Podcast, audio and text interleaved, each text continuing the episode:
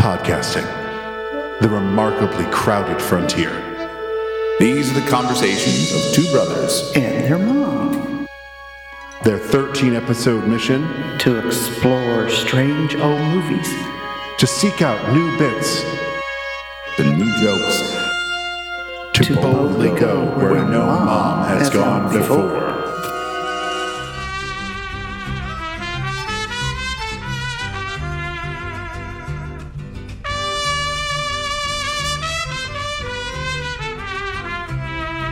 Welcome to a special bonus episode of Where No Mom Has Gone Before, a Night Shift Radio original. I'm your captain slash commander, Casey Ryan.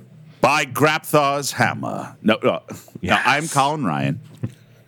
Oh, Admiral on the bridge, I guess. I mean, Mom, who I don't know if I'm an, I don't know if I'm an admiral anymore. Yeah, the NSCA's rank system is not really uh, discussed much in the wonderful movie that we're here to talk about. It's okay, 'cause Galaxy Quest Mom is my favorite act, my favorite title. role. Roll. sure, we'll go with that. All right, so here we are. I mean, we were holding on to a bonus episode to do uh, the now shelved Star Trek Four. Yeah, Uh, that- not the one with the whales, the one with the cast that we want to see more of, but not in that same universe. By the time they make a fourth Abrams verse track, we will be sending this podcast directly into your brain. that's very that's very true. Oh man, this movie Yeah. holds a very interesting time. This is when I had that brief stint working at a video store. Oh, that's right. Yeah. Oh, in New uh, York? In New York, where I got to meet Howard the Duck himself, Chip Stein, um, Yeah, yeah. which was pretty rad. Told that story over on Superpod HeroCast, and I've held on to this story for this podcast. Closing one night, I saw it on the shelf. I saw, oh, Alan Rickman, Sigourney Weaver, I like them, and oh, Tim Allen's in this too. And I was like, oh, I, I love Star Trek. I should give this a shot. It didn't last in the theaters very long. Got home, popped it in, and like 25 minutes in, I'm like, oh my god, this is this is great. This is so good. Yeah. And weirdly, Tim Allen is very good in this movie. I don't remember when I saw this, but I feel like it also would have. I definitely didn't see it in the theaters. It had to have been home video. Yeah, Mm-hmm. me too. I think. This originally was going to be directed by uh, Harold Ramis. Mm-hmm. And originally, Jason Nesbitt was going to be, anyone know? Well, they, Yes, I read it, but I can't remember because I don't Well- remember what I did yesterday for crying out loud. He is a pirate king, yeah, they wanted, they Oh, wanted Kevin, Kevin Klein. Kline. and if you touch his dick, you're dead. I mean, I see And what? that. I can see him too, but he had Yeah. to turn it down because he he, he refused to do it. Yeah, he Until a turned- couple of he- oth- a couple he- of other actors did Possibly too. to his regret, did turn it down. Yeah, I- um, oh, God, he would have been so good. yeah. I mean, he would have been a good choice. I mean, that's what they needed, right? Is a is a leading man who's secretly a comedian, or not so secretly, but you know, somebody who can, who has all those leading man looks and demeanor, and then you know and and i think they came at it from a different angle with with tim allen but it works in that he you know he I, he has some of that same stuff but yeah I, I think klein could have been interesting there weren't a lot of other almost casts that i heard Alec Baldwin. oh that's right Hmm. was the other alec one. baldwin Ramis originally wanted Alec Baldwin, and he immediately turned it down. Steve Martin and Kevin Klein were considered, but Klein turned it down for family reason. And Ramus did not agree with the casting of Tim, Al- Tim Allen.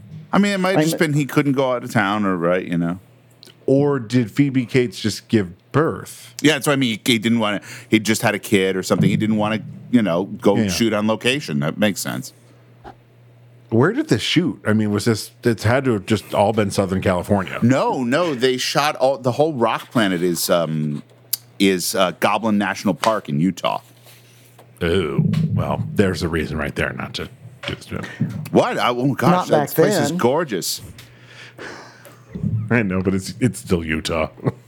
Yeah, but it wasn't like that. Like, like never mind. I'll talk to you. I'll tell you something Mm. later. yeah, this was this movie just had a really weird opening.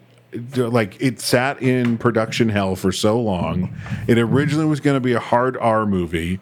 Then they worked it down to a PG thirteen. In fact, was filmed as a PG thirteen, and then there are two swear words taken out of it to give it a PG rating because Do you know what also came out the same year as this for Tim Allen? Uh, no.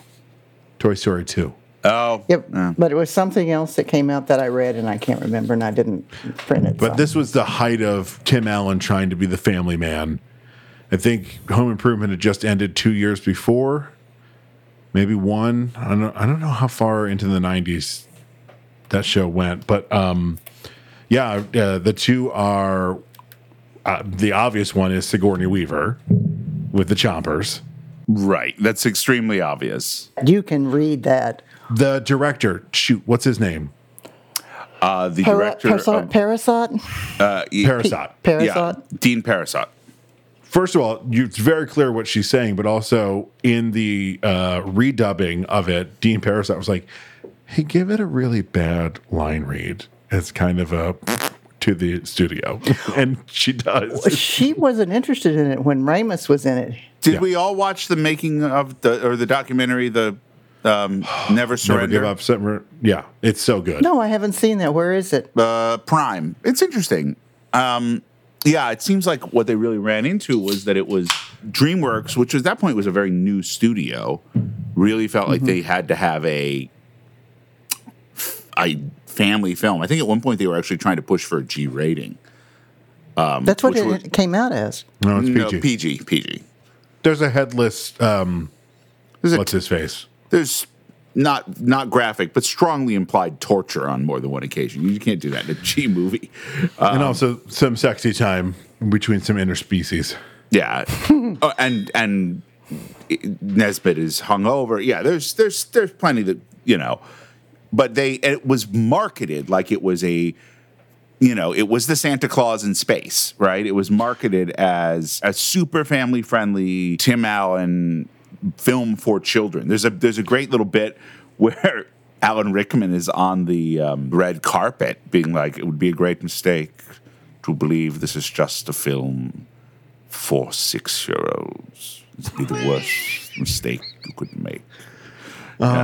Do you think when do you think in his acting the way he was acting he was making fun of had had um, next gen come out by then? Sure.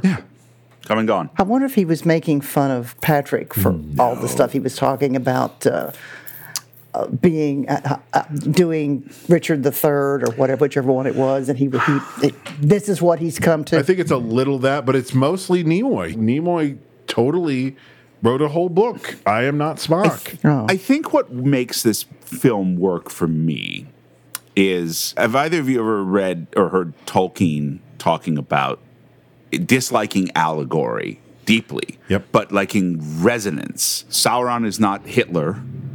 No. and the and the, the ring is not the bomb right but but there are resonances it's not a one-to-one parallel but the you know and i think what makes the fi- i think if the film had been a laser sharp satire of specific star trek actors as opposed to resonating with certain elements of different actors on Star Trek and not. Like, I mean, the extremely talented actor who gets trapped in one role, like that goes, I mean, it could be Long Day's Journey into Night. Yep. It goes all the way back to, you know, there's just, that's a very long tradition uh, there a- as an archetype.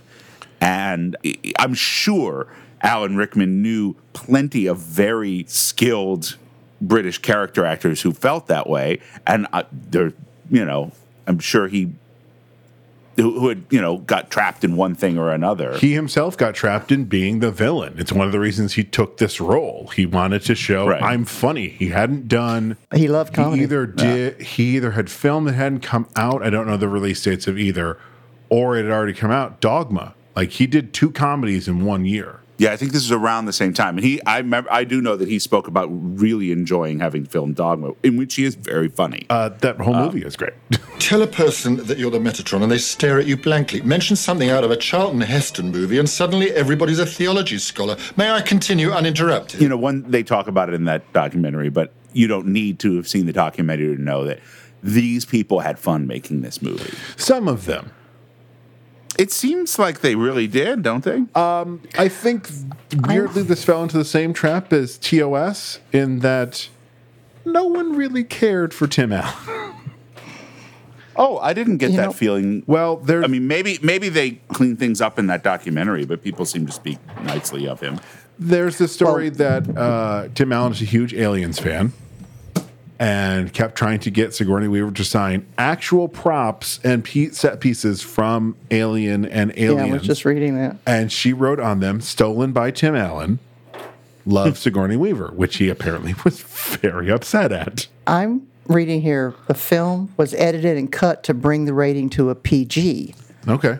which required cutting of some of the better and funnier scenes in the film that could have survived if a PG 13 rating had been targeted like- instead of according to the cast and crew. So it was a PG. No, no, I know. I think what what happened was at one point they were trying to push for G, and Oh, and yeah. the directors and and was a- had to say director had to say there'll be nothing left. You, you can't turn this into a G. You know. You can't start at R, film PG 13, make it to G, and make it make sense. What did you say the film was? The film that, that came out that, that they were going up against was Stuart Little. No, no. The m- other movie that Alan Rickman did, where he is, uh, he is the. No, no, no. You said you said it was Toy Story. well, He wasn't going up against. It came out the same year. Uh, Nine the- Nine the was film- a big year. apparently the f- yeah i mean there's there's actually been a, a real rise in retrospectives about 1999 being the best year in cinema Since thirty five right i mean well or 39 um or thirty nine. you know uh being john malkovich the matrix um Fight Club. Yeah. galaxy quest you know Movies that that took the genres that we knew and kind of didn't turn them on their side, but like skewed them a little to let other artistry come in. Like like Galaxy Quest is not Yeah. a straight like we'd had you know Shatner had been on SNL and done the whole get a life convention thing. There have been plenty of mocks of Star Trek, and this is just like yeah, yeah, you know what Star Trek is. We're gonna call it this. It's gonna have similarities, like, but things are gonna be different enough that you're not gonna be com- constantly comparing it to Star Trek, like the NSE, uh, the NSEA E protector. A, its official uh, numbers, like the NCC 1701, is E NTE 3107, I think. And the NTE stands for not, not Uh, the enterprise, apparently apparently they did that for just in case it ever in case there was a s- lawsuit at some point from paramount Well, and the, and Um, the shape of the ship, like instead of the saucer section with uh, tubular s- nacelles, it is tubular uh, section with saucer nacelles. Wings. Yeah, and I- again, Yeah, I think and they still it's hit- all to the yeah. benefit of the, the film that it, it's not quite as laser focused the target as say the Black Mirror episode, Yes. uh, which also you probably go watch. It's a fantastic. yeah yeah the Black Mirror Star Trek parody episode where it's very very close in look, um, and the you know the serial numbers are still sort of filed off the thing, but it's I, I think letting it be its own thing works better, right? And it's kind of also the third entry in this category, the Orville. The Orville straight up started as Star Trek, but with Family Guy jokes, because Yeah. that's probably how Seth MacFarlane got it greenlit by Fox. About halfway So through appar- season one, he's like, I'm just going to make really good Star Trek episodes that have some funny moments in them. Apparently, the thing that made them want to make it a G movie was that the Rugrats movie came out and made a ton of money while they were in post production, and that that inspired the studio to say we need a G rated kids hit. And apparently, the thing that kind of let them make the movie they wanted to make while they were filming was that it was uh, the other big project that DreamWorks had was Gladiator which was a, a really troubled set. And then Oliver Reed passed Really? away. Well, Oliver Reed died in the middle of the movie. It was the first time that they kind of did that now standard sort of creepy thing where they digitized someone. I would have to go back and rewatch that, but I seem to remember that being passable because he never says any lines. And then Oh no, he he absolutely speaks. The digital version absolutely speaks. it says shadows to dust, but it's taken from earlier in the film. It's taken from when uh, Maximus first goes off to Uh, be it's a been- gladiator. it's been a long time Yeah, since I I've seen remember that, but I, Gladiator, I mean, when, um, yeah, I'd have to rewatch the rest of it. But I know it's very obvious that's just from earlier in the film. Like, oh, okay. Mm-hmm. But it's a, you know it was a huge film and, and it a huge success for them obviously. But uh, it was a huge film, filming location and massive sets and uh, it, uh, that there was definitely apparently a feeling from Galaxy Quest that they're not paying attention to us. We can get away with a lot. Well, I wish they'd come out with the director's cut. I you know I am sort of surprised in this day and age that that doesn't exist yet. I wonder if there are legal tie-ups or anything like that. There may be. I mean, definitely some of the obvious things that got cut. Fred Kwan is supposed to be a pothead, and, and unless you d- don't know what a pothead is, you're not going to know he's a pothead. You're just going to think he's a weird dude. Is that confirmed? Nobody said that, but he's is supposed to be high. Oh, Tony Tony Shalhoub's that's- character. he's either high or done so many drugs in the 80s and 90s that he's just. boop, boop, boop, boop. I gotta say, I like it better that he's just weird. I think it's funnier that he's just like that than if he was high. He suggested that his character is always eating because he's high. Yeah, That's what he suggested. Yeah, and He he, does wasn't the eat a ton original. of He that. originally auditioned for Jason or for um, Guy. sure. Yeah. and then Sam Rockwell got it, turned it down, and, and I got to bring his name up, but unfortunately, this is one thing we got to thank him for. Kevin Spacey made sure he made the film, Well, Yeah. but I Tim said, "No, him- this is really good. You should do this." I also saw him say um, that you know because he was really an unknown actor at that point. Sure, this is the Um, thing I and- remember but- going, "Hey, this guy's really good." Well, he was also in the Green Mile. Sure, sure. and that he felt like this coming out with the Green Mile would show enough range that he could, you know, he even if this didn't go right, was the Green Mile '99 also? uh, it was either ninety nine or two thousand, so it was around the same time. Damn, because Um, that, yeah, definitely. The Green Mile is the thing. I went, I need to know who this guy is, and I was like, it's the guy from Galaxy Quest. Well, you know, he he all, in all his scenes, he drank lots and lots of coffee before to get his jitters to get well, that we, down. well, mom might not know, but Colin, you know who he's aping, right? Well, that's great. That's just f***ing great, man. Now what the f*** are we supposed to do? We're some real pretty shit now, man. You finished? There's there's a real, I mean, there's that energy there too. That's true. Who? Uh, Bill Paxton in Aliens, yeah. Specifically, once their escape ship explodes, and he like has this huge meltdown where he just says it's game over like a hundred times. So Bill Paxton in Aliens. For those of, if you haven't seen Aliens, Go see Aliens. You should go see Aliens. Uh, but mom, Bill Paxton in Aliens plays the most obnoxious, gung ho member of this, like overconfident, misogynistic dickhead who's like, "We're gonna get out there, we're gonna do it." And as soon as everything goes wrong. He completely falls apart, utterly falls apart, and is useless. Yeah, it's pretty much the same character he plays in True Lies. It's very similar. I mean, He was really Yeah. good at that character. The character you He's just that- want to slap across the face a little. Yeah, he's really terrific in it, Yep. and a, big, a, a really super memorable part of the movie. To me, Sam Rockwell in this is doing a Sam Rockwell part, right? Sure, but he's- he is so sui generis an actor that he, uh, you know, he, he brings a certain weirdly specific energy to everything, right? Ah, yeah, he's so good. yeah, he's great. He's really terrific at it. to cross over to Super Pod Hero Cast, I guess he is coming back for Armor Wars.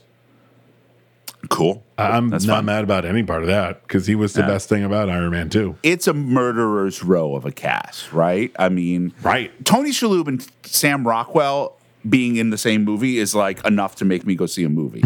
and then you tell me that that's going to have Rickman and Sigourney Weaver. You know, it's it's a it's a fantastic cast, and we should really say Daryl Chill Mitchell is so funny in this He's movie. so funny. He's so so. If you don't know, he in the intervening years had I think a car accident. Now Motorcycle. uses a wheel, motorcycle accident. Now uses a wheelchair, um, and it's continued to work. But I think it unfortunately slowed down a really great career. yeah, he was on the John Larroquette show, right? He was on the John Larroquette show. Yeah, was great on that, That's, the- too. that's the first thing I remember seeing him in was the John Larroquette show. He was in a movie I've never seen, which is the director of this first film, uh, a romantic comedy called Home Fries. Oh, yeah. yeah, with um, him, Dare, Drew Barrymore, and Luke Wilson. Yep. Which I might like to go back and see. He's also the teacher in 10 Things I Hate About You. He's their English teacher. That is another movie I actually haven't seen. Oh, Um, highly inappropriate. Shit, that movie gets away with. You're like, yeah. you uh, mean Oh, I thought you meant it was highly inappropriate. He hadn't seen it. no? Both. unlike the source material? Uh, yeah, but no, I mean, there's there's moments in that movie. I'm like, hmm, somebody's gonna go to jail.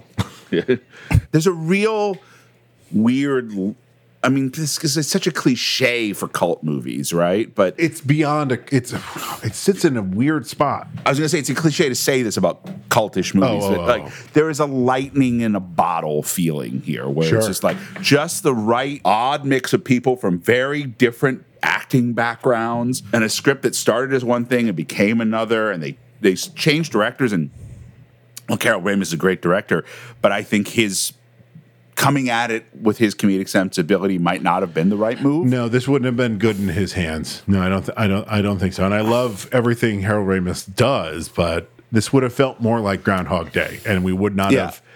When I it don't think he been would have more- given us the heart that we needed for Jason to actually have in the end. When I think that taking taking everything a little more seriously, I mean, they- they, they talk about it in that documentary that the set design when he left went from make it look like it's made of cardboard to make it look like it's really good, and then they Oh, even they- the Thermion. Uh, yeah everything was kind of more cheesy. oh no, And they were that wouldn't a have little worked. more tongue in cheek. Yeah, like I love that quick shot we get at the beginning of the movie, uh, which I'll say here because this jumps halfway into the movie in the synopsis. But when it's Galaxy Quest, the 1982 show in the beginning, holy Yeah. crap, that is the most Star Trek this movie gets. Like I'm like, oh, it, like even uh, Fred Kwan's makeup being like, well, he's got a certain tone to his skin. We can make him look Yeah. like this. Just- I liked his eyebrows. you know, you mentioned the Thermians, and Oh, uh, we're talking about the actors we love in this. Enrico Colatoni. so it's just so funny. it's, I guess, a theater warm up exercise. Oh yeah, And- working all the way through your resonators. And when he did it in the audition, the did you see this, Colin? The casting director was like showing other people auditioning, be like, read it like this. Read it in this to- this tone of commander. You are our last hope. Yeah, the way that they all talk is Is he, thanks ca- to he, him. he did it. He didn't did it. Didn't even do it in his main audition. He sort of was about to leave the room apparently, and did and went, did one of the classic. Look, I've been thinking of this weird thing. Can I just try it for you? and they loved it so much that like it became the whole shtick, you know. And it's, I mean, he's. I always like him. Yeah. He will always be uh, Keith Mars to me. Is that Veronica's dad? Yeah. Yeah. Yeah. Yeah. Um, and uh, if you haven't seen Veronica Mars, go see Veronica Mars. And Um, the other thing that's so great that uh, a lot of people don't even think about is that the Thermians walk same arm to same leg, which when you think about trying to do that, Yeah, apparently that was a different Thermian came up with that. There was just a lot of creative input here, I apparently. think that was Rain Wilson. I think Rain Wilson. I feel like somebody else was name checked. Yeah, but remember what they are in real life. They're like octopuses, so they would walk Right, strange. I know, but it's just oh Mm. Right, right. The, the, the idea that they didn't quite get it right. It's so great. Apparently, it was really fun for the poor background actors who were playing Thermians who had to be like, wait, I have to do what? Because have you ever, if you've never tried to walk while swinging your hands the wrong, with your legs, It's not easy. It's Our bodies not want to do it easy. the other way. It's a balance thing. so it's just kind of like your body's going, nope, Yeah. nope, we're gonna fall over. But they seem to have gotten. I mean, he. Uh, you know, I know that uh, Enrico Colantoni went to Yale. I don't know whether he did like sort of theatrical clowning as opposed to circus clowning, theatrical clown training there. I Yeah. would be unsurprised to learn that he did. It felt like the Thermians, particularly, was like, let's get a bunch of clowns and just let them kind of clown until they came up with this really weird. and there are two Thermians that end up going on to be in Star Trek. Well, yeah, Rain Wilson was in, in Star Trek, right? part of the original crew that goes to the planet. Or no, i- is there when they first get there. Um, he's one of the lesser known ones. I can't remember a main scene he was in, but he is a time traveler on Enterprise. He comes from the 25th century, Oh. I think, which is getting a little wonky because uh, you got to be careful with all this Yeah. time travel stuff now that one of their shows takes place very far in the future. Yeah, right. Yeah, it's just a really It's so such a smartly fun done. film. It's- it really is. Um, do you, mom, do you remember s- seeing No. this? No, The first I- time? I, don't remember what I. But saw you'd it. seen it before Oh, watching yeah, it for yeah, this. I had seen it before. I don't know whether it was. I don't. I don't really remember. You know me. I can't remember what I did yesterday. it. Yeah. Before we get into the plot, what was your um, take coming back to it? I thought it. wa- I, I enjoyed it just as much. I, we watched it a few weeks ago, and then we we watched it again yesterday. And I intended to watch it again today, and got distracted with the bed. Um, but I enjoyed it. I I Putting after- a bed together, you dirty-minded podcast listeners. Remember, you're on a podcast. Everyone's brain went some. I'm putting together a full size day bed with a trundle. A trundle is a part of a bed, you dirty-minded podcast listeners. Uh, I know there's some of the things I learned, like that, you know, Sigourney Weaver wore um, a blonde wig, It's not, that's not her real hair. which she kept after Mm-hmm. production. And it said, and an enhanced bosom, Yes. which many of the crew said gave Weaver a totally new personality. Weaver often left the set in costume and returned to her hotel to admire herself, saying that she loved being a starlet. Yeah, she's very funny in the the documentary, Yeah, which yeah. really is worth a watch if you like the film. Though she just talks ex- at length about like what it seems to view her character as being like who she could have been in an alternate universe if she had had a different career in Hollywood. You know, Hadn't become, you know, a badass sci fi heroine in the Alien franchise. Yeah. No, but if she'd if she'd gone into a, you know something that didn't lead that way, right? Like if her breakout role hadn't been written for a man, and therefore her, you know, in, you know, Sigourney Weaver's a beautiful woman. Like if her looks had been forefronted in a different way, and she hadn't gone into being like, you know, I mean, it's not that Hollywood didn't use her beauty in films, but it became serious and intense beauty, not blonde and unzipped, like which is what Yeah, right. you She know, was, wasn't the she? character in this. And she just seemed to have a hoot. I mean, she's very funny in it. She's she seems like a, a charmingly Yes. unself serious person. What's the name of this thing? Ah, Again? Um, but Never surrender. Never Surrender. Oh, I- As of right now, it's on Prime. I think they might have made it, so it might actually be the rare thing that sticks around. I'll look for it. Yeah, yeah, it's it's a fun watch. There's some interesting stuff in it. The one thing we're also forgetting is Sigourney Weaver is not only beautiful, Sigourney Weaver is tall. Oh yeah, She is six foot one. Oh, I didn't Oh, know yeah. she was that tall. So I wonder how many apple boxes Mr. Allen was standing on. I was just thinking that. There's I some, was just thinking. So that. there's a couple stories. I'll sprinkle them in when we get to them in the in the synopsis. But there are real life stories that happen to real life actors in Star Trek that they put in this movie as characters. And one of Oh, them, fun. I'd I like didn't to know say that. to the person who, uh, I'll get to it when we get to it. But it's not fun. I think all we have left to do now is uh, discuss the movie itself. Yeah. yeah. All right. Oh, Oh, Uh, fun fact: the DVD copy I have of this, you can watch the entire movie in the Thermian language. Um, I made it I love that. maybe three minutes. I was like, "Oh, this this gag got old I real love- quick."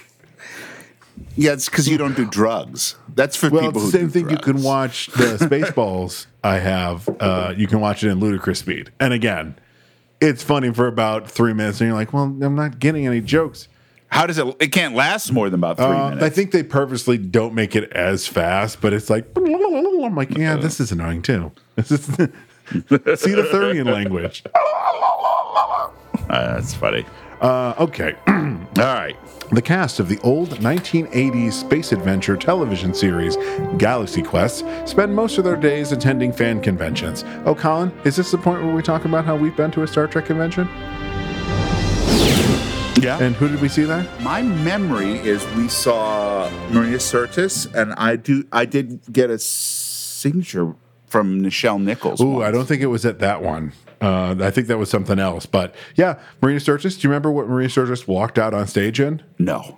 I will never forget this because I was like, Counselor Troy, a turquoise either leopard print or tiger print miniskirt showing off pretty much right down to her nipples. It was, I was like, what? Wait, what wait, is- wait, wait, wait, what- I'm, I'm ha- the geography is a little miniskirt was confused up. for me. The- The, miniskirt was down Yes. to her nipples.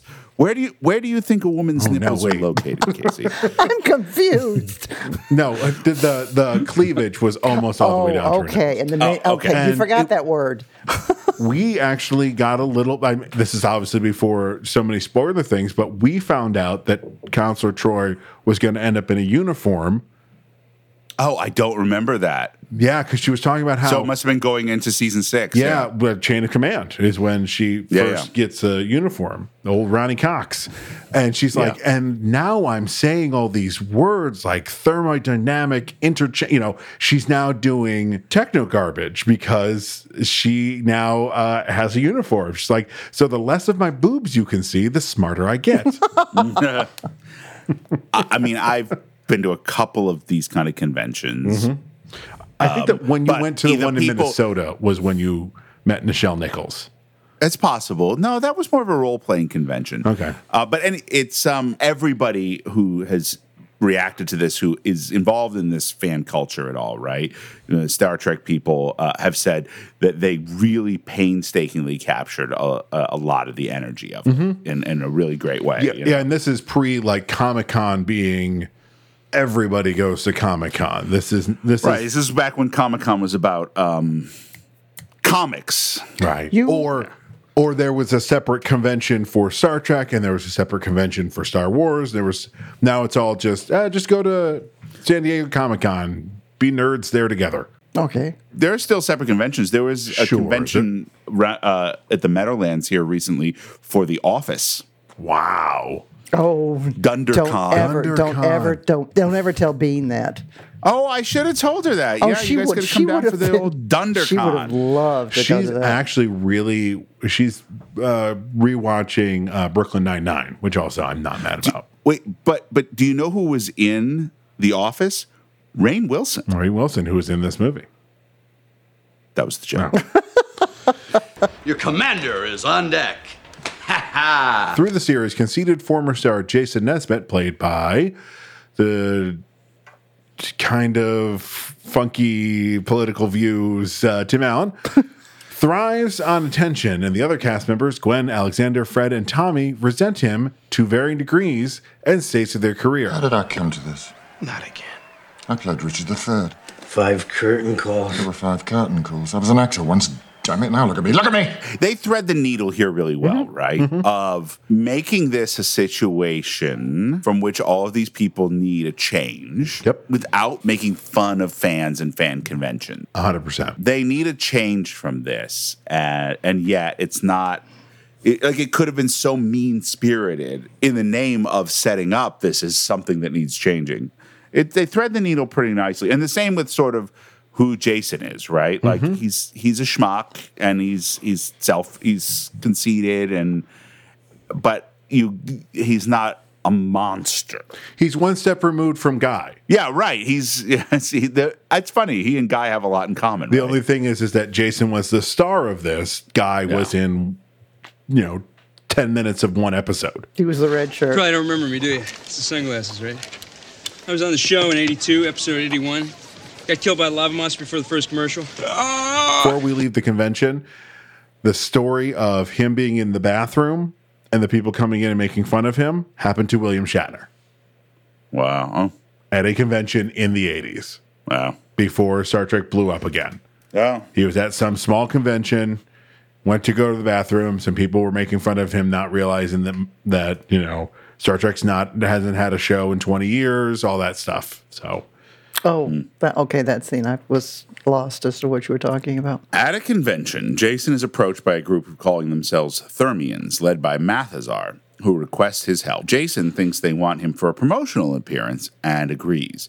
The next morning, when the Thermians pick him up, Jason is hungover and does not grasp that the Thermians are aliens This is great. You know, usually it's just cardboard walls in a garage. and that he has been transported to a working recreation of the bridge of the NSEA Protector, a starship from Galaxy Quest. One thing that is interesting, they um, the bit. Skip over Justin Long. I was wondering if uh, you could help settle a dispute that my crew and I seem to be having. Oh, they do skip over Justin Long, right? The establishing ju- of Justin Long as the fan we will follow here. Oh God, he's so good. He's very funny in this movie. His line reading of Hadn't even gotten to the relevant conundrum.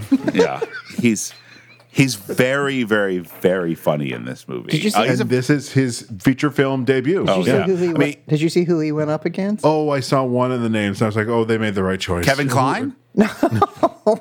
No. Oh, I've lost it. People I have never heard of, but probably you guys will know who they are. was Seth Green one of them. I feel like that was one of them. So that's a logical choice. But Seth Green was on Buffy at this point. He Sure. and he actually left Buffy by this point. So And or um, Oh, was about to leave Buffy. He was about well, to leave. Justin Long was on Ed, wasn't he? Wasn't that what kind of got Justin Long? That's isn't Ed after this? I don't know. I never watched Ed. Oh, here we go. Okay. Karen Oh Culkin, right, yes. Eddie Eddie Oh. Kane Thomas, and Tom Everett Scott. Those Ooh, all Tom make- Everett Scott makes sense. No, Eddie Ta- Kane Thomas maybe the only one of the three that might have done a, a, a good job too would have been Kieran. Kieran's really funny. Well, Yeah. they said that Parasat had given him had given Long a copy of Trekkies, a film about the Star Trek fandom, to help prepare for the character. oh, that movie's so He says embarrassing. Long based Long based his character on a combination of Philip Seymour Hoffman, Scotty J from Boogie Nights, and the comic and the Oh, comic yeah. book guy from The Simpsons, and Paul Rudd, Paul Paul Rudd auditioned for the role also. Paul Rudd, wouldn't he Is have that been what too he auditioned old? for? Paul Rudd. He's a little No, Clueless was ninety seven. He's and Paul He's- Rudd doesn't age. That's but true. he wasn't playing a high school. He wasn't playing a high school student in '97. I mean, Justin Long is. I mean, I think he's like 20 or 21 in this. Um, yeah, he's only a couple years older than me. I think he's like forty five at this point. but he is the rare 20 year old who still seems believably like a mid to late adolescent. I don't think Especially with that haircut. any of those actors you listed would have um, in the, quite the same way. Yeah. But uh, he's he's great in it. He's really really funny. Uh, Ed, I checked. Ed was the next year. It came out in 2000. So I would not be surprised if this film helped launch him towards you Hmm. know a series regular gig on that. Um, Eddie Kane Thomas. Uh, Oh, Eddie K. Thomas could have been interesting. Yeah, I like Eddie K. Thomas. he's uh, from um, American Pie, right? That's who I'm thinking of. I mean, he's from a lot of stuff, but yes. he But was- that that that's would have who he- been the year before. Eight- 98 was uh, American Pie. So no ninety nine is American Pie. Oh, 99 is American Pie. The same summer, yeah. So he probably, you know, the buzz was, hey, this kid's really funny. Let's put him in this movie too. Yeah. I'm glad they didn't. I, I Justin Long's perfect. Justin Long has never given a performance in a movie that I haven't loved. Yeah, I like him. I like him in this. He's very funny. Justin Long is slowly becoming the scream king. Also, Oh, it's true. If you haven't seen Barbarian, go see Barbarian. Don't read about it. don't read a damn thing. Just watch the movie. Not you, mom. You Hmm. too too, nope. too scary. Believing he is on a set and must perform in character, he confronts the Thermian's enemy, the evil warlord Saris. Who plays Saris? Did we get this at all? Hmm? Yeah, I don't remember who. He was very Robin good. somebody. Not Robin Sachs. Nah, maybe. Um, while you're looking, uh, I I'm gonna quibble with the word um, must perform in character. Jason is, uh, as they say in the biz, phoning it in. Yeah, right. will require a technician. Okie dokie, okie dokie. Uh, let's fire blue particle cannons full, red particle cannons full. Gannett magnets, fire them left and right, and let them run. All shoots them while you're at it. Once you toss that at him, killer. That should take care of old lobster head, shouldn't it? There is a neat little trick that I did not notice until it was pointed out in the documentary. But if you go back and watch that, um, so obviously when you see, Yes, it is Robin Sachs. It is Robin Sachs. Oh my! Oh, uh, no longer with us, Robin Sachs. Uh, oh, really? yes, uh, you know who Robin Sachs is, Mom. Do you remember the? He was a recurring villain on Buffy. He was Giles' old friend. He had the costume shop, the Halloween episode, and then uh, a second episode where he was going to feed all the babies to the the demon, and the one which is the one with ba- the candy, with the candy that made all the adults turn into irresponsible teenagers. Oh Lord. Um, yeah, it's a great episode. Bad Candy, uh, season three. Um, where uh, yeah, so that's Robin Sachs. He's also, and I just saw him recently because uh, the Woog and I are making our way slowly through Jurassic Park, and he has a little bit Mm-hmm. at the beginning of The Lost World as sort Oh of a- right, he's the he's the foppish. yeah, yeah. Okay. Yep. Yep. He was a, he Um, was just that character actor. Oh, what a yeah, Colin, can I can I make a suggestion? yeah. Lie to the Woog. Say that Jurassic Park Three was the end of the Jurassic Park franchise. Don't. Too, oh, don't- that's far too late for that. He absolutely, absolutely knows all about it. Colin, Uh, I, I I can't stress this enough. Jurassic World Dominion Yeah, it's pretty bad. was a giant shit Even show. I didn't like it. It makes Jurassic World look like Jurassic Park. Yeah, but none of us are seven. You know, you know. Thank Oh, God. Oh, it's so- I'm Let not me ask you seven. this: are, are there dinosaurs? He, if there's they eat dinosaurs in people? him, he's he's he, That's that's really that's yeah. it. I see fear. That is expected. So while we're talking about Saris, the main villain of the Robin Oh. film, Sachs. what a fantastic design and such and the Stan Winston at the top of their game. And I say there because I know you know Stan Winston was a person, but the you know the efforts of the whole Stan Winston studio. Sure, Uh, they're, they were a Weta of the time. yeah. Oh gosh, I mean, just as good as it gets in practical effects. You know, it's similar to when we talked about First Contact. Hmm.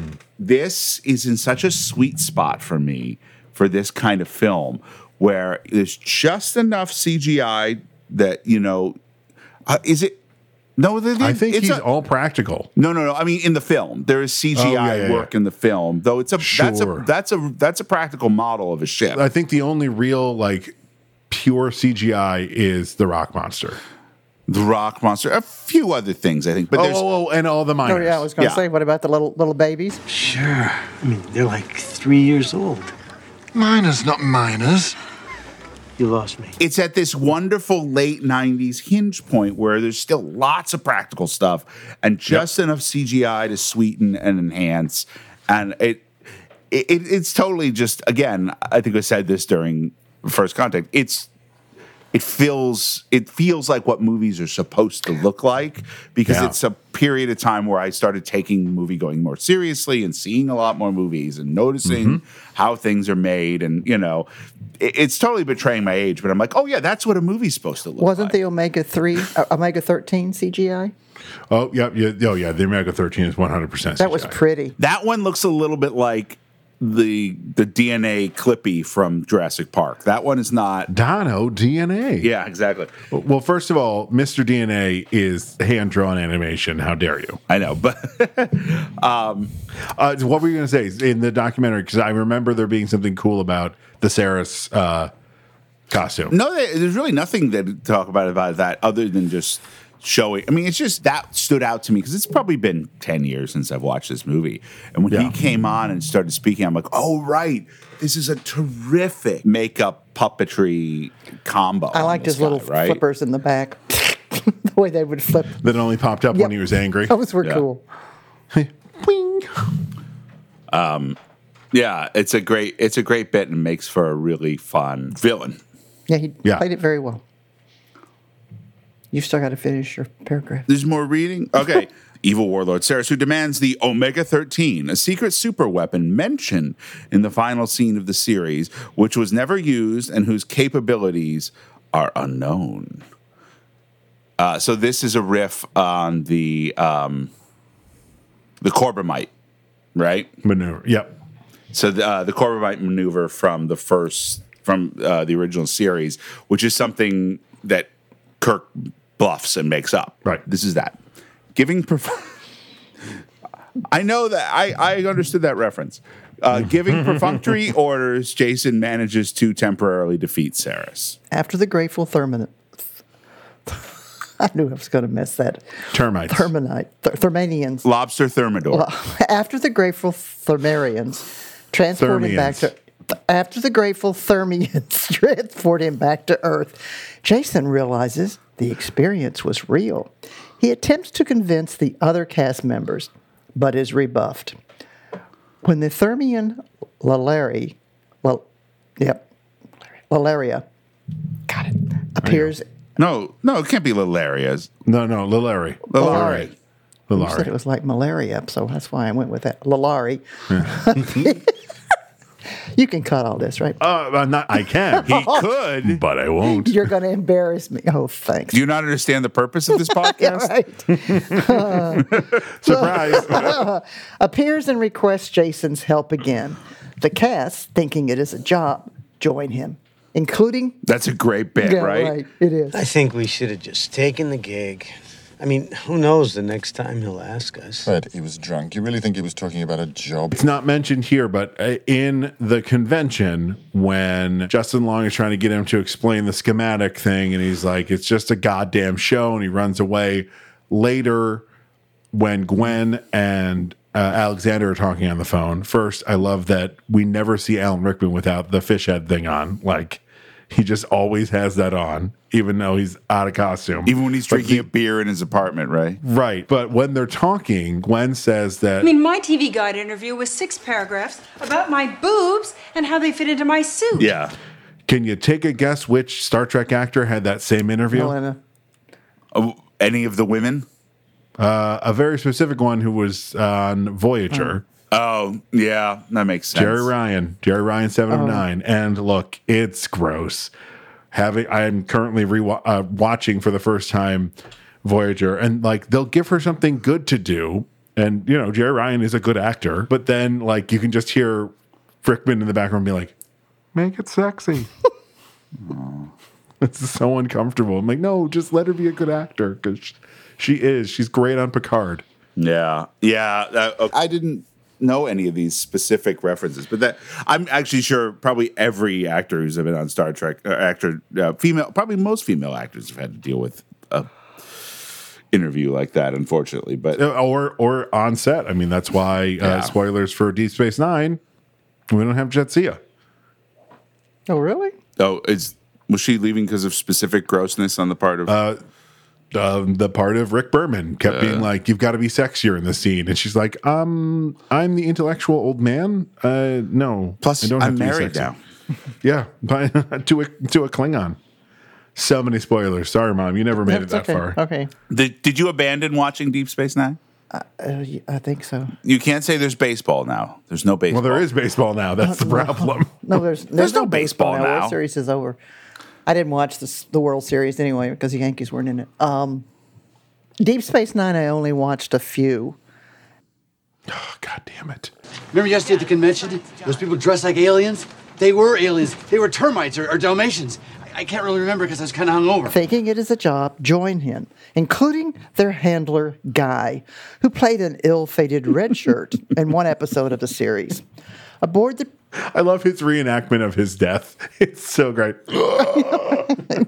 Aboard the Protector, the cast learns that the Thermians, who possess no concept of fiction, believe episodes of Galaxy Quest are true historical documents. Not just episodes of Galaxy Quest, all That's true. television that's come from Earth. Surely you don't think that Gilligan's Island is a. Those poor people. Inspired by the crew's adventures, they have based their society on the virtues espoused by the show and manufactured a functioning replica of the Protector. Sarris returns doing his best Colonel Kang from uh, Undiscovered Country Wait, with is the he? bolt. he has a bolted on eye patch. Oh, he's got a bolted on eye patch. I'm like, um, okay, Yeah. sure. And like a weird robo hand. I love that it's not perfect. I love that it's like makeshift that he like threw it together. Uh, and he attacks the protector again. The ship barely escapes through ma- a magnetic minefield. However, the ship's power source, the beryllium sphere, is severely damaged. The humans must travel to the surface of a nearby planet for a new sphere, which they snatch from ferocious childlike aliens. I cannot tell you at least every couple months because uh, she, who is my wife, uh, Danny, loves this movie. Oh, also. really? Yes, and we we quote a couple lines to each other when they first get to the planet. That It's an alien planet! Is there air? You don't know! Oh, yeah. like, just randomly will quote that to each other, and also the other one is. Oh yeah, they can't be more than like six or seven. Oh yeah, miners, you min, you Not idiot, miners, miners. yeah, yeah. It's just so funny. Not miners, you idiot, See, miners. Again, You I'm lost going to me. say again. I l- uh, yeah, I love. It's so much funnier to me. It, That he's just a weirdo? That he's just that guy instead of being a stoner. I mean, it would have been funny if he was a stoner, fine. But you know, uh, that I feel like it would have it would have gotten old faster. Mm-hmm. You would have been because partly because Tony Shalhoub is Tony Shalhoub and so good. yeah, You he's are monk for crying out loud. you just are surprised every time he says something weird. And I feel like if you'd had the construct of like he's stoned, you would have expected some of the jokes more. Sure. I mean, I, I think one of my favorites is the um, when he's explaining to them that the the brilliant, the brilliant sphere is uh, cracked, Is- and they're like, "Well, d- let's do that." And he turns to the rest of the guys. He's like, That's right again. That's come, come on, group hug. Just how terminally unflappable he is. It's just very he's funny. stoned. "Until he's not." When he gets gel beamed up and just That was a hell of a thing. yeah, right. I loved it. it's so good. it's just very funny. So the childlike aliens attack the crew. This is not in the thing. I'm just, but they skip it. Um, it has bothered me since the first time I watched it. It bothered me last time when I watched it. I don't like Alexander's reaction to this moment. What? The screaming out the the window. All right. Of course, it's always about you, isn't it? Uh, Alexander, Jason just saved your life. Literally saved your life. Jason is probably going to die, and you're. like, there's a point when the rivalry goes It's away. like who's more narcissistic? I think it's funny. It- Yeah, it's it just it just it bothered me a little. Everything else in the movie is wonderful, and much like Wrath of Khan, this doesn't ruin the movie for me. I'm just like, oh, I'm not wild about that reaction. Oh, I think I think it's part and parcel of the fact that even though they're all going, "What's going on?" and we're here and we're on this other planet, that it really is not until they've the ship's been boarded and um, Mathazar is captured and tortured in front of them, and they have to admit what's going on. That that it real the seriousness of everything snaps in for them. So there's still a sense of him reacting as if it was, as if he didn't just change up a real life adventure they're having, but rather demand a rewrite of the script. Okay, okay, I'll take that. Uh, so when the humans return to the Protector, they discover that Ceres has seized the ship and demands the Omega 13 device. Jason confesses that he is not the commander and shows Ceres the Galaxy Quest historical documents. Ceres understands that they are just actors and forces Jason to explain to the disillusioned Mathazar. This scene, when they filmed it, was so emotional for Tim Allen. He had to ask for a break. To which Alan Rickman said, I believe Mr. Allen has just had a real emotion.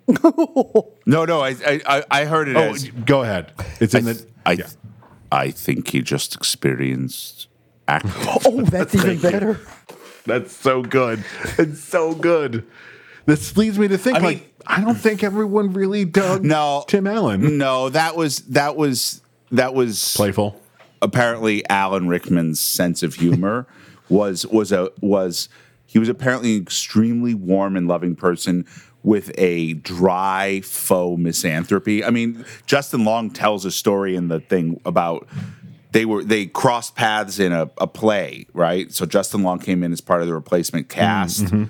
And uh, it wa- I believe it was a play called Seminar that was on Broadway. And Rickman left him a very lovely note on which he wrote in beautiful calligraphy hand, "F you." Okay.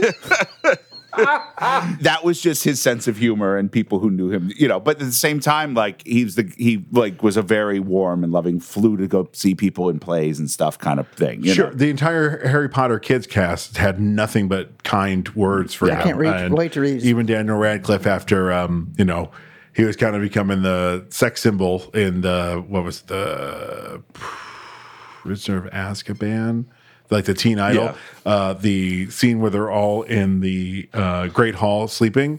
because it's safer for them all to be together. Uh, apparently, you know, Daniel was getting a little big for his britches, so Rickman took him down a peg by putting a remote control fart machine in his sleeping bag. and their outtakes of it, they're walking, also you just hear. and they're like, I believe that was Radcliffe. I can't wait to read uh, Rickman's book. Oh yeah, yeah, um, yeah. It's um, so yes. That that scene though is very good. It's a gr- it's a really and again like I don't I don't know that Harold Ramis and if he'd gotten any of the people he wanted. I mean, I think they offered it to Bill Murray and things like that. You know, I No, don't no, no, no. see getting to the level of sincerity that makes that scene. The only person I can think of on this list that may have done the scene better, because I feel like that was coming from a real place for Tim Allen, Kevin Klein would have sold the shit out of that moment. Sure. I mean, yeah. Oh, also, uh, But it's a it's uh, since we're loving on Kevin Klein and we just brought up um, the Woog, have you shown him the road to El Dorado? no, I bet he would let Uh, let me rephrase that. You should show him the road to El Dorado. It's Is it is it on um It's not Disney Plus? No, it's on. I believe it's on. Uh, I Max? think it's on Max because it's a Oh. well, it's a DreamWorks property. So Yeah, I don't know owns who it, owns but all that yeah, now. uh, d- d- It's it's It is a fun movie. I remember that. it's Kevin Klein and Kenneth Branagh, and you j- you Ah. can't go wrong. And they much like um, Batman the anime series, they recorded all their lines together. Oh, So fun. it's just the two. yeah, of them I playing. would. Ah. That's definitely on the list. I think you would really find that funny, and you would en- you would enjoy him. Yeah, oh, I've seen that movie. Oh yeah, we Yeah, I like. I saw that movie. Probably you and I probably watched it when it came out. Mm-hmm. I think with Geraldine and um, Paula, our upstairs former uh, my former Amda. oh, at Amdid, would you watch We it? didn't watch it am- at Amda. We watched it on 108th, but I don't remember that. yeah, I, I believe we all watched that together. I'm starting. To, I'm starting to sound like mom. I don't remember Well, that. Colin, how about this? That was 21 years ago. And shh, Omega 13 uh, is reminding everybody of give me Genesis. Yes, 100. percent Yes, he, he and the minefields is the Mutara Nebula slash every ripoff of the Mutara Nebula in succeeding Star Trek films. and uh, on Strange New Worlds. Well, it was fun watching the Mm-hmm. guy try to pilot the thing. Though my favorite thing was when he pulled him out of the space thing and he. Oh, it is comedy gold because it starts funny. Then you go, all right, this bit's going on a little too long, and it sticks it so long. Circles right that you back. start- start you start laughing again. It happened to me last night. I was like, oh right. It's like, damn, this is going on a long time. And then I started laughing again. I was like, yeah, that's the perfect joke.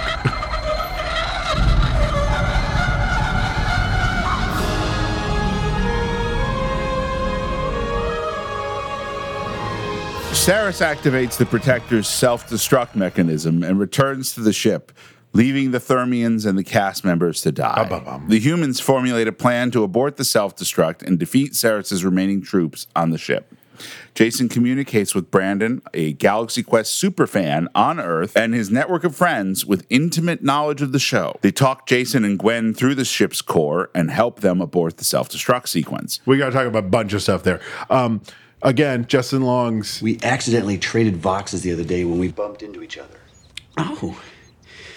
Oh, Commander, I see. so funny. He's so good at. Every line reading is gold from him. He's so good. oh, yeah. I mean, and the cut to him taking out the garbage. Mother, I cannot stress enough the severity of the Commander's predicament. recyclables! is just deeply funny. It's a really, re- and I don't know because I, I do. You get a strong sense that there was there was a lot of pl- sense of play going on on set and some improvisation and things like that. But it's a good script too. It's just a really solid script. Nope, because it, it knows when to have heart and it knows when to be the silly comedy that Yeah. it is. And it's just a really killer, funny lines, you know? In fact, uh, wait, let me read ahead in case because we can. Yep, uh, we'll, we'll talk about it here. You hire um, Alan Rickman, you're going to get an amazing dramatic moment. The whole movie, he doesn't want anyone to say to him, "By Grapthar's hammer, by the sons of Warvan, you shall be avenged." When he says it to that dying Thermian, Yep. By Grabthar's hammer, by the sons of Warvan, you shall be avenged. I cannot tell you how I still get choked up by it because it is so good from both of them. That actor's very good too, but yeah, when Rickman gives that line, you're like, ah, Yeah, even the first time you watch the movie, you might have a sense of where the payoff of that is going to go. And yet, he brings every inch of his his talent to it. It's such a great, great moment. Also, when he uh, goes to attack, uh, what is Saris's race called? They don't say. Uh, when he's Or- going to attack the one guard that's out there, Oh yeah. the look that he has right before he tackles him, I'm like, oh, Oh, my. Alexander's going to straight up murder that alien. like, he is out for blood.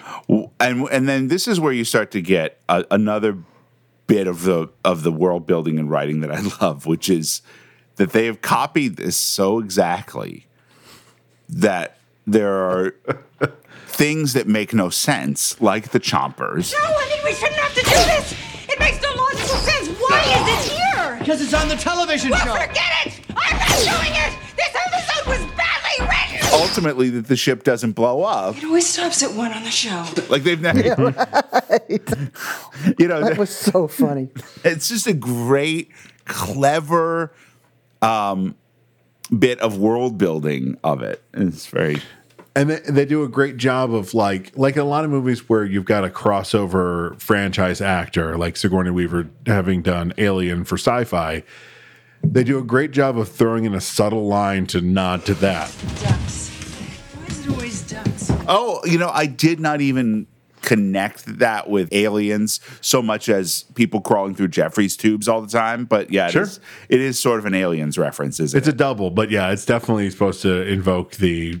She crawls through a lot of ducks in the Alien franchise. See, I didn't watch that movie, and I forgot that she said that when they were in those ducks. And I'm, you're saying you just read that line or said that line, and I'm thinking, I don't remember any quack Ducks. quack Duck- ducks. in No there. ducks. D- duck. Yeah, not not not, Not quack ducks. quacks. Jeffrey's tubes, but Yeah, there you bigger. go. Like, do you think the actors from Next Generation were like, "What the hell? You can build stand-up ducks? we crawled on our hands and knees in costume." Is my microphone on? It is. All right. Hello, everyone. My name is Pat Benson, and I'm here to tell you about my new podcast, Crossed Wires. It's for music lovers, but especially those who are into the tech side of things. I will dive heavily into topics about guitars, electronic instruments, and equipment, with gear demonstrations and interviews with other musicians and artists as we get into the process of what inspires them to create. My first episode will air on Friday, June 17th, so make sure you tune in as I unravel a mystery behind a pedal known as the 10 years. I will demonstrate the pedal on a guitar, bass, synthesizer, and even a drum machine. There may even be some special guest callers to help me try to solve this mystery. For more information about this show, you can head on over to crossedwires.blog or follow me on Instagram at crossedwires. Yeah, that's the name of the show. Meanwhile, Alexander leads the Thermians against Saris's forces and they take back control of the Protector. With renewed confidence, the crew challenges Saris and draws his ship into the magnetic fi- minefield. This time, the Protector drags the magnetic mines into Saris's vessel, destroying it. This is this is a great moment. Yeah, it's a good payoff. It's so good. Like, it's a pump your fists in the air when he's like, If you are counting on me to blink, then you are making a deadly mistake. Well, let me tell you something, Saris. It doesn't take a great actor to recognize a bad one. You're sweaty. You fool! You fail to realize that with your armor gone, my ship will tear through yours like tissue paper. And what you fail to realize is my ship is dragging mine. "Oh, this is kind of badass. Go, go, Tim Allen." Yeah, it knows when to just stop trying to be meta or funny and be a good action movie for a few minutes. We all get the uh, what what Saris's ship is supposed to be invoking. I'm trying to remember what it looks like now. Well, Oh. It kind of looks like the The Doomsday Device? and a bird of prey copulated and made a little Well, baby. yeah, I mean the color scheme is deeply Romulan, right? Uh-huh. Yep. Uh, But yeah, it does look like the the Doomsday Device from the Doomsday Device, the the big the the bugle, the sp- the space bugle, The space bugle. not bugle the instrument, but bugle the I believe, defunct corn snack. Nope. As someone who was traveling on the road just a couple months ago, bugles are definitely still in gas stations. If you haven't tried bugles, try bugles. And if you don't like them, just put them on your fingers, make little witch hands. We're out! We're going home. Systems register functional. All systems are working, Commander. The Protector approaches Earth to bring the humans home, but Saris, who escaped his ship's destruction, ambushes them on the bridge and fatally wounds several crew members. Jason manages to activate the Omega 13, which creates a 13 second time warp to the past, giving Jason and Mathesar a chance to disarm Saris before he repeats his attack. If I may be a pedant for a second, it's A more a pedant. If you take an ant and domesticate it, oh, stop it. It's like a minute. it's not 13 seconds. Yeah, I know. they jump back like a minute. I'm like, "Well, we're really stretching that 13 seconds out there. Movie seconds. Movie seconds. Interesting. When Saris kills everybody, who doesn't die? Kevin Klein. Sam Rockwell. Oh, that's right. Yes, the the red shirt. He's the only one not to get shot. That's Oh, fun. yeah, I missed so that. fu- That's fun. yeah. I got to go back and watch this movie after you guys have pointed all this stuff out. I mean, this is one of those movies you can just pop on and watch anytime. I think. And yeah, it's tight too. It's like 90 minutes. Yeah. So the protector bridge separates from the main vessel, and uh, there was no huge, giant suite of music during the separation. Just separated, and the movie went on. I was like, "What? Where's, where's my swell of music? Where's?" But a little a little bell went off for me. I was like, so in case of emergency, save the lives of the main cast. AKA the senior staff. That's real. It's a big, big FU to the lower decks there, folks. Yeah, I mean, it, it's literally like just the upper, like It's just if the you have bridge. a window, It's if the you have- bridge. no, it's it's more than the bridge. It's it's like f- a, it's really weird how it crashes into the convention center. But when it separates and it's coming down, there's like seven or eight levels. Like if you've got a window, you're going to survive a catastrophe on the protector. If you don't, well, don't get too comfortable. Okay, so it separates uh, uh, from the main vessel to land the humans on Earth, while the main section of the ship carries Mathazar and its remaining Thermians into interstellar space. So they're just going to travel around without an actual bridge. they're just going to they're going to be on the battle bridge the rest of It looks like they're on the battle bridge, yeah. Okay.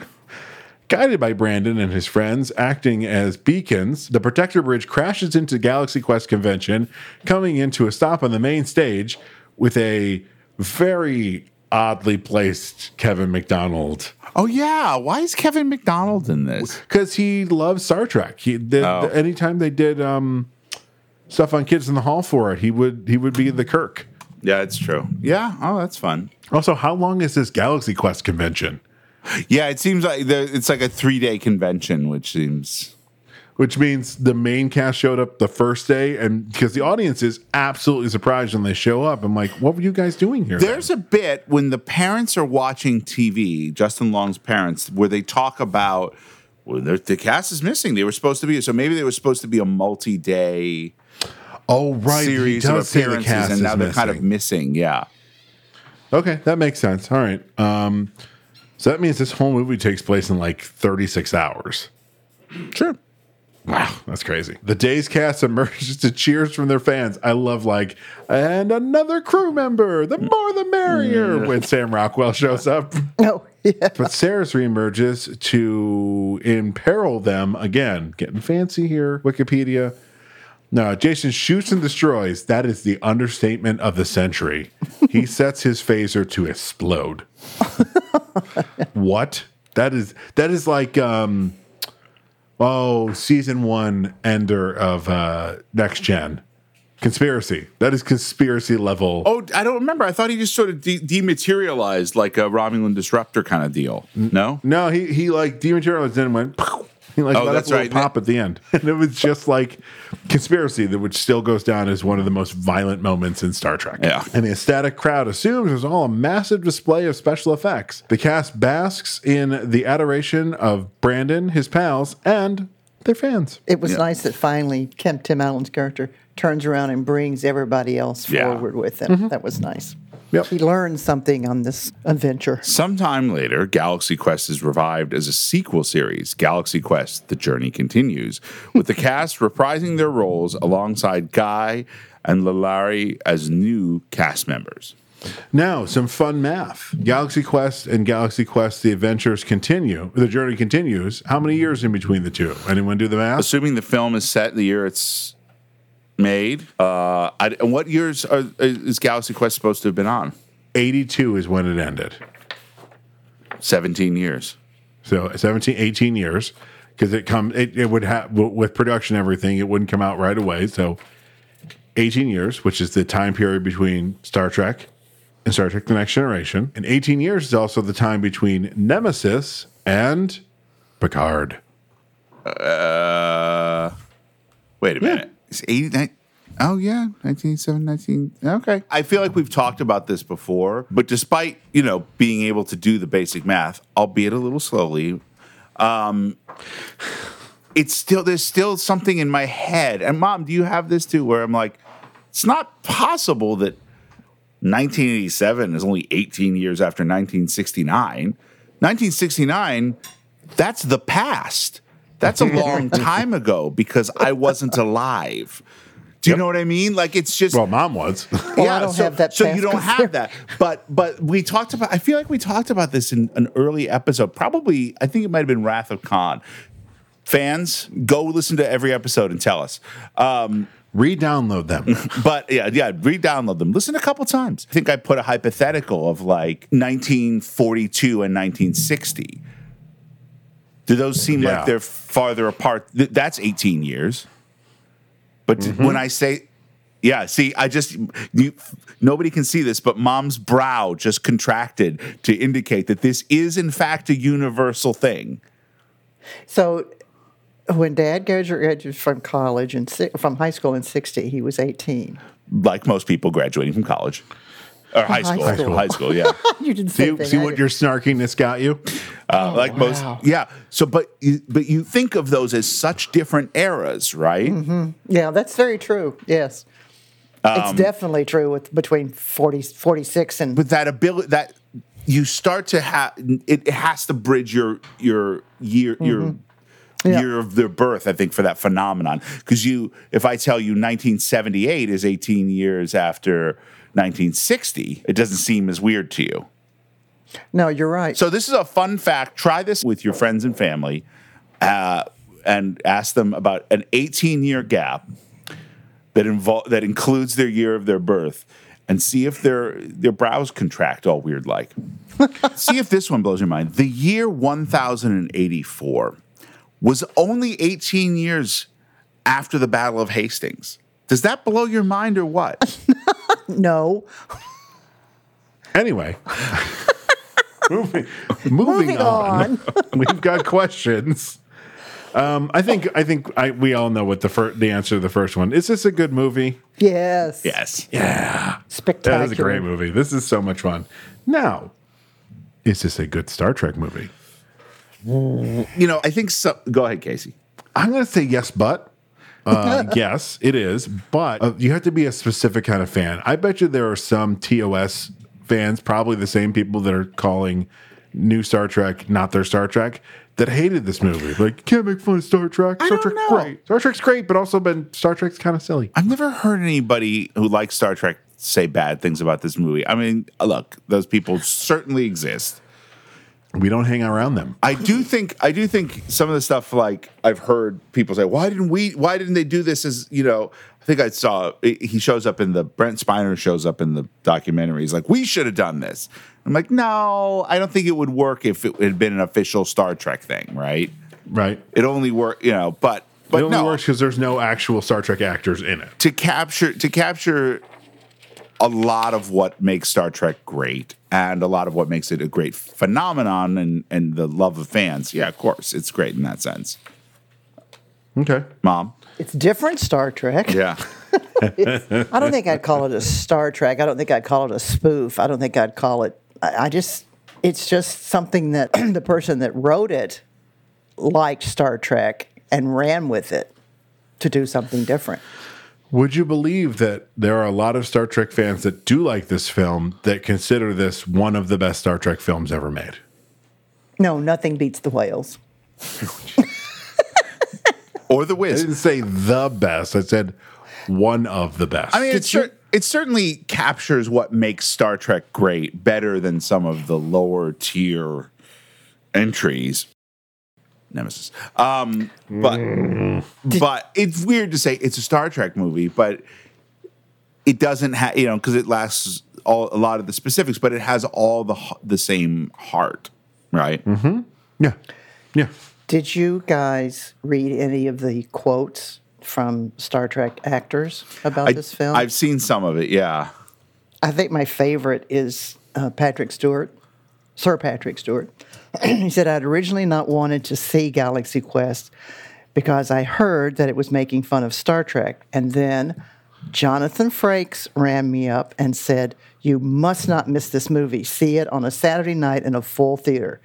And I did. And of course, I found it was brilliant. No one laughed louder or longer in, in the cinema than I did. But the idea that the ship was saved and all of our heroes in that movie were saved simply by the fact that there were fans who did not understand the scientific principles on which that ship worked was absolutely wonderful. And it was Yeah. both funny and also touching, and that it, prayed, it paid tribute to the dedication of these fans. Yeah, I mean, we've done on even on this podcast, we've done stuff like, oh, the and Enterprise E looks different from first, first contact to insurrection to nemesis. They they keep giving it little like facelifts or the decks don't make sense. But there are fans that like they're like, hey, in this one specific episode, this specific thing happened and it contradicts this thing, and it's just like there's 50 years of this show uh, the, of Right. this franchise mistakes will be made right I, I like that quote a lot from someone who didn't unpack their bags the first six months filming Star Trek: The Next Generation. Oh, For him really? to have such a love, oh, he thought Next Gen was gonna tank. Most people did. It it was not as nobody had any idea how successful that was going to be and what it was going to do to the franchise. And Nobody. Also, if you look at at the beginning of that show, the first six months would have been how many episodes? The first half of the season, if even that. Uh, there wasn't a whole lot of great stuff going on. It probably the probably filmed the whole first season in six months. No, no, probably closer to about 22 nine- episodes? probably closer to about nine months. Because, yeah, because that was an hour. That was an hour show. 44 minutes. Oh, yeah, right, true.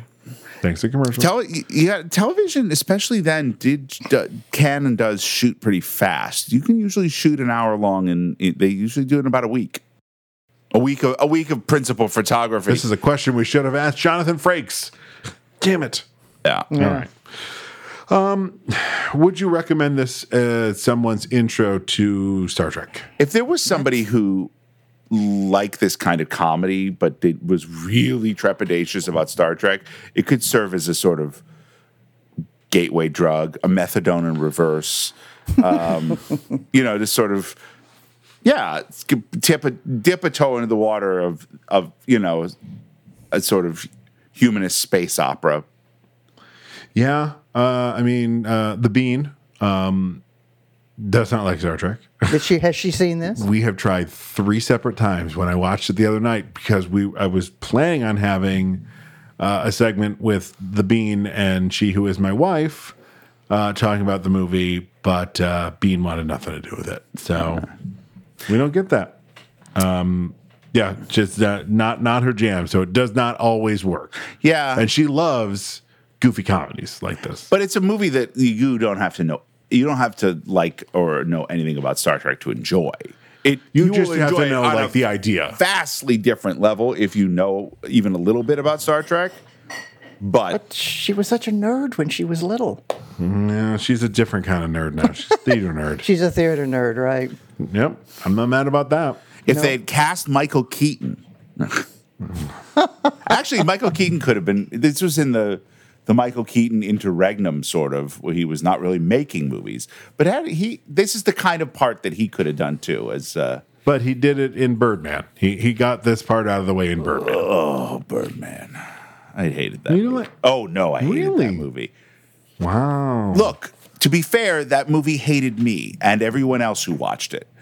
It was that movie was was hated its audience, and that's what was made it so unpleasant. That's fair. Okay. um, Never saw it, so So, Kirk Drift status update. I think we can turn this into how many Kirkisms does um, Tim Allen do to great success? well, let me just read another review here. Hold on a second. Now, let me is, this, find. is this James T? no, no, I'm not going to read you his. His was tacky. Yes, it was. It it just shows what an asshole he is. All right. George Takei said. I think- Takei. Takei, sorry. I think it's a chillingly realistic documentary. And then he laughs. The details in it, I recognize every one of them. It is a powerful piece of documentary filming. And I do believe that when we get kidnapped by aliens, it's going to be a genuine, true Star Trek fan who will save the day. I was rolling in the aisles, and Tim Allen had that Shatner esque Shatner esque swagger down pat. And I roared when the shirt came off, and Sigourney Reaver rolls her eyes and says, There goes the shirt again. How often did we hear that on the set? I'm sure a lot. Yeah. Kirk Kirk spends a lot of the series without a shirt on. and, and it's it's a nice thing to say, even though he and and Shatner don't get along. Yeah. Not many of I mean, Shatner just took another pot shot at the fact that it's pretty much Koenig, Takei, and him left, and he's like, Well, I guess I don't have anybody to talk to at conventions anymore. I'm like, Wow. What a dick. So he does the, the roll, he does the shirt thing, but he also does at the beginning when they're doing the in episode thing, he does the Kirk think, the uh-huh. Oh yeah, yeah. and the rolling and the rolling to get anywhere. He's got Yeah. to roll to get. Which, I thought that Uh, was much so like funny. the by Grathar's hammer is what saves the day. He rolls and shoots uh, Saris. I do wish that at some point they'd worked him in doing the the double foot the double foot sidekick sidekick little Kirk Fu Kirk Yeah. Fu. But again, it really what makes it work is he doesn't. he's not doing a Shatner impression. He's not doing Shatner. I mean, he's playing Tim Allen, right? Like Tim Allen does some good acting in this movie, but he's not a transformative actor. Like he's he's playing Tim Allen in this situation.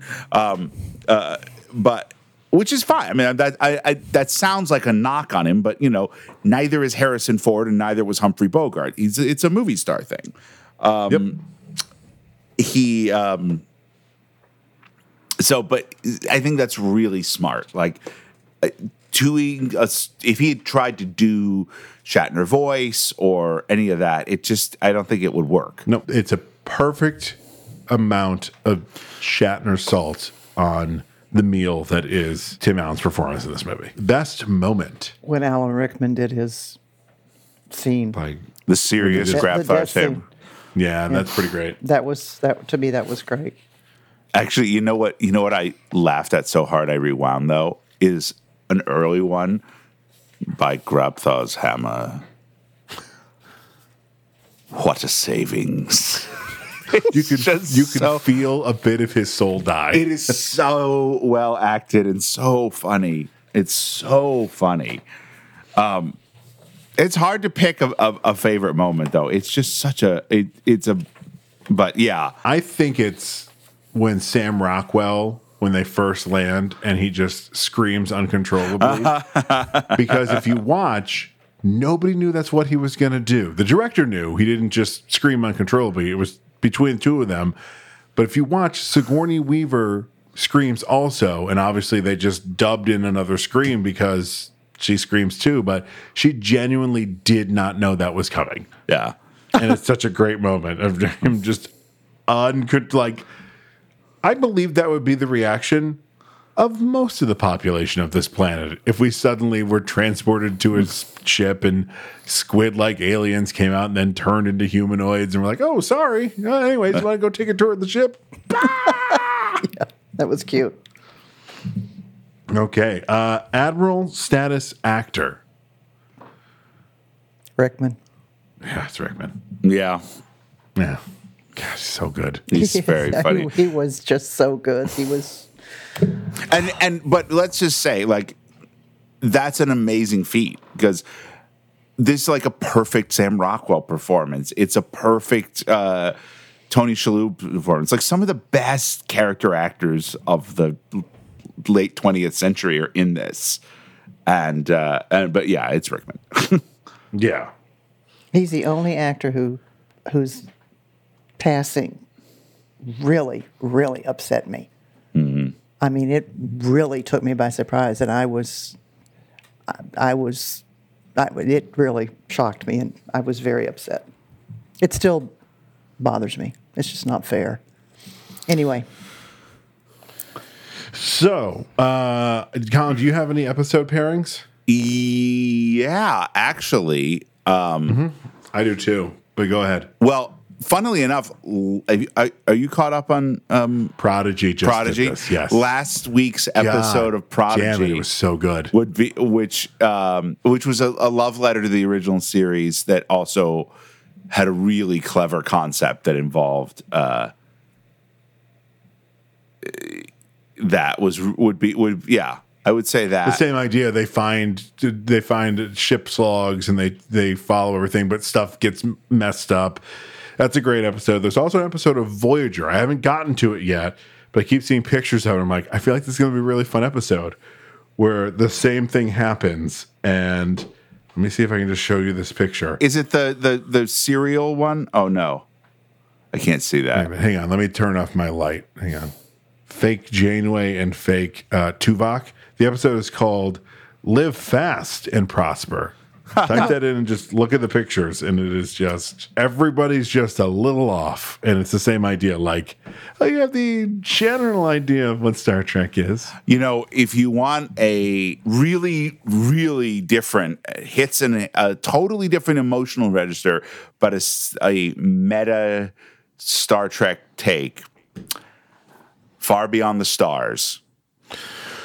Oh, if you want to be sad, If you want to be Yeah. really sad, maybe the best Deep Space Nine episode. Just an absolute. Uh, so it- it's an episode in which Cisco wakes up as a science fiction writer in the 1930s, working in the pulps, and uh, has and, and is writing about this idea and basically writing Deep Space Nine and fighting everyone, even his friends, saying, "You can't have the captain be black."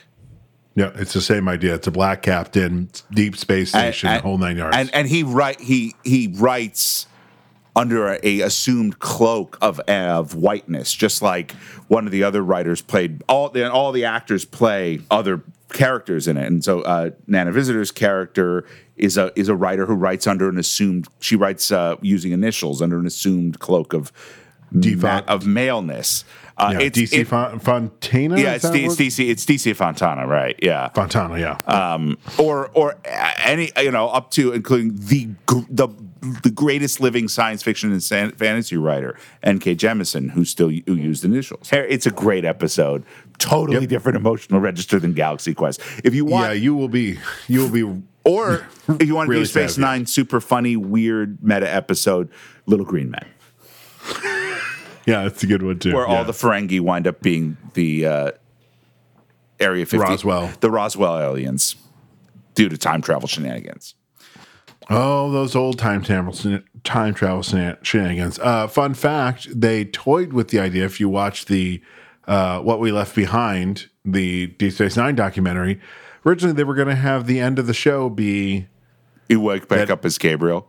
yep, that's a It's- it's whole Gabriel, sh- right?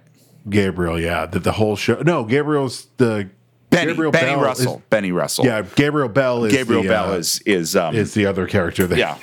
yeah, yeah, it's Benny Russell. And I say, um, no, that would have been a terrible end to the show. it's all a dream. It's all his writing. Yeah. Yeah, that it- would have been But then Horrible. but then it's a snow globe and no, sorry, that's the ending of and it's a child with that's- autism. Yeah, yeah. That's the Jesus.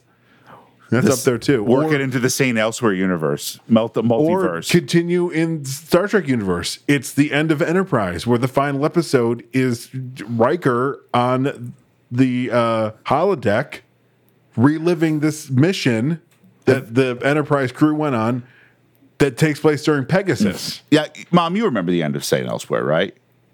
Mm-hmm. Where it's like uh, uh, implied that it's all been in the imagination of of this. Uh, uh, th- he was an autistic character, right? He was a child with autism. Yeah, Yeah. no, hundred percent. Um, which I say, no, thank you. Well- that is that is not how that works. no, it's yeah, it's weird. But do you you've ever followed? You can follow people online who've because there was some St. Elsewhere crossed over with Hill Street. Yep. Right, which crossed over with this, which crossed over with this. The, like half of television, like all the way, like the X Files, technically if through crossovers, makes it into being part of the same extended universe. which is actually all just the imagination of a child with autism. All just a way of saying that when the internet was invented, people did not know what to do with it except create elaborate bullshit. Do you remember the, the uh, I'm sure you don't, but Bob Newhart, his second show where he was the innkeeper? Remember the Yeah, and he ending- wakes ending up to and that? he's- yeah. Uh, He's in bed with what's her face from his first show? right, right. They did the same thing. I think it was on Fallon when Breaking Bad ended. They did the same thing where he showed up as Malcolm's dad from Malcolm in the Middle, be like, I had this strange dream. I was a meth cooker and I was a drug lord. Yeah. That's really what. And they did. They, They've uh, taken that joke so far. Archer did a bit where Archer got amnesia and became Bob from Bob's Burgers. Oh, that was one of the best. That was a good one. I mean, is there any other really great TV and movies we could just spoil for our audience? uh, Snape kills Dumbledore. oh, come on. Keeping it, keeping it with Rickman. Do you know how hard it is to get a seven year old who's read all the books not to tell all his friends how it ends? Oh. He wants to talk about it. And I'm like, and he's he doesn't care about being spoiled. And I'm just like, you man, you can't tell people. They don't want to know. They want to find out. Not for everybody's that way. themselves. Yeah. Apparently, David Mamet has a list of four perfect movies. David Mamet, who did punch up on the prequels. Wait, what? Yeah. Mamet helped do some punch up on at least Revenge Oh, wow, of the that's Sith. weird. And I'm like, and and that's still what we got. So M- David Mamet's four perfect movies: Oh boy, here we go. The Godfather, How original. A Place in the Sun, Okay. Dodsworth, I haven't even heard of that. and Galaxy Quest.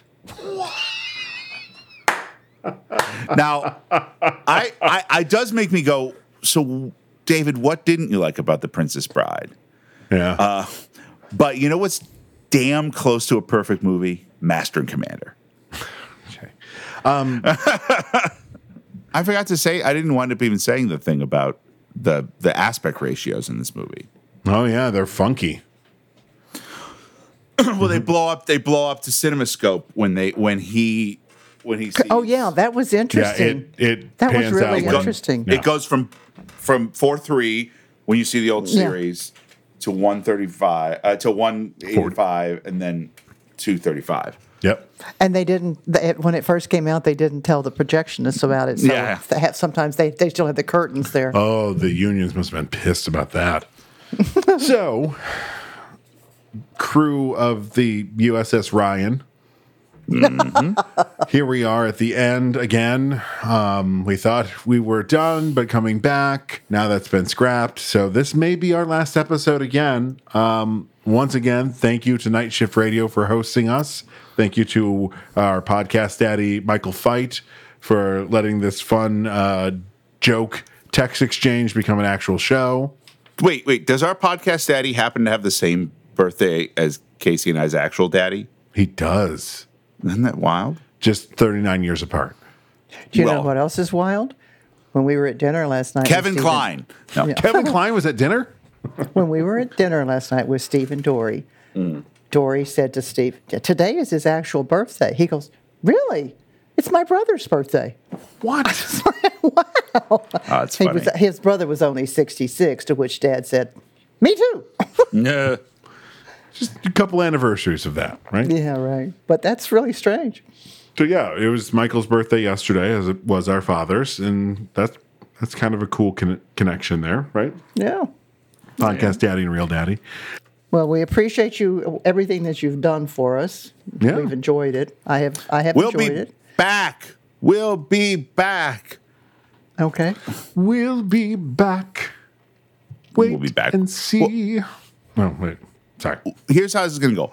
Mom's gonna go watch Master and Commander. You stop and she's gonna be like, "I want to talk about this movie." Well, then you two can talk about it. I don't have time to talk about Master and Commander. Well, I'll I'll go- go and watch it after I get the bed put together. Okay, well, Okay. Um, but you said you could you said you would check to see if you could come over Saturday. now I don't know why you're talking about this when we're trying to wrap up the episode. 'cause Oh, okay. We can be talking because this about- is how we, always wrap up the I episode. thought we already Christ, had here's because you're the so, Ryan good, you're goodbye. so you're so good at cutting and and doing Oh that yeah, stuff. yeah, I will. Um, so, uh, Colin, if Twitter is still a thing when this episode comes out, I mean, honestly, I'm think I, I I was looking at it right before I got on. I think it might like be dying while we're recording this. Like it Yay! might really be shutting down for real. It's crazy. Oh, I Uh, love but it so if much. Twitter is still a thing, um, you can find me at Roll of Colin Ryan. If not, I will see you on the Mastodon mushroom future of whatever the hell replaces Twitter. That Mastodon sounds confusing with the, all the things you have to loop. You have to go through a lot of hoops to do it. Yes. okay. And you're still on you're still on the other thing, or we don't mention that. I, I That's all Oh, I'm he's on- got. I, that's really all I got. I mean, I'm, technically, I'm on on Facebook, but I don't look at it. yeah, I'm on my my account is still active on Facebook slash Meta, but uh, I'm good. Um, I'm also on Twitter until it burns to the ground. I think that's what I'm going to stick around for. To either for it to burn to the ground, for Elon Musk to get bored with it and sell it to somebody, and then the new person take over, or or no, I guess that's the only two choices. 'Cause He's not going to well, he improve said this today shit. that he said today that it's it doesn't look good. oh no. It's, it's too bad we can't people can't see us. Uh, if you're wondering what face I made, go watch the episode of uh, Friends, the one where they're in London, and Hugh Laurie's expression is the exact expression I did. um, uh, I'm Twitter. I am not Ryan Casey. Instagram. I'm not dot Ryan Casey. The podcast itself has a Twitter, which is where no mom pod. And uh, yeah, don't email us. Uh, Yeah. if you want to get in contact with us, one of those places is just fine. Yes. Or or if when we bumped into each other, you got our communicator, and we, Oh man, how many times has that happened? Bumping into people, communicators getting switched. Um, so with that, mom, are you ready? I don't know which one I'm supposed to say. Good lord. What do I say? The one I've been saying, or do I say the one that that is here? Is is where? Right here. she's wondering if she says "Never give up, never surrender." No, don't say never to give up, never surrender. So, oh God, I've got. Do I remember that? and I, I, I has believe been- the answer is no. this has been, and ever shall be, your podcast. Got it in one. Only took 13 episodes. yes. Oh, stop it.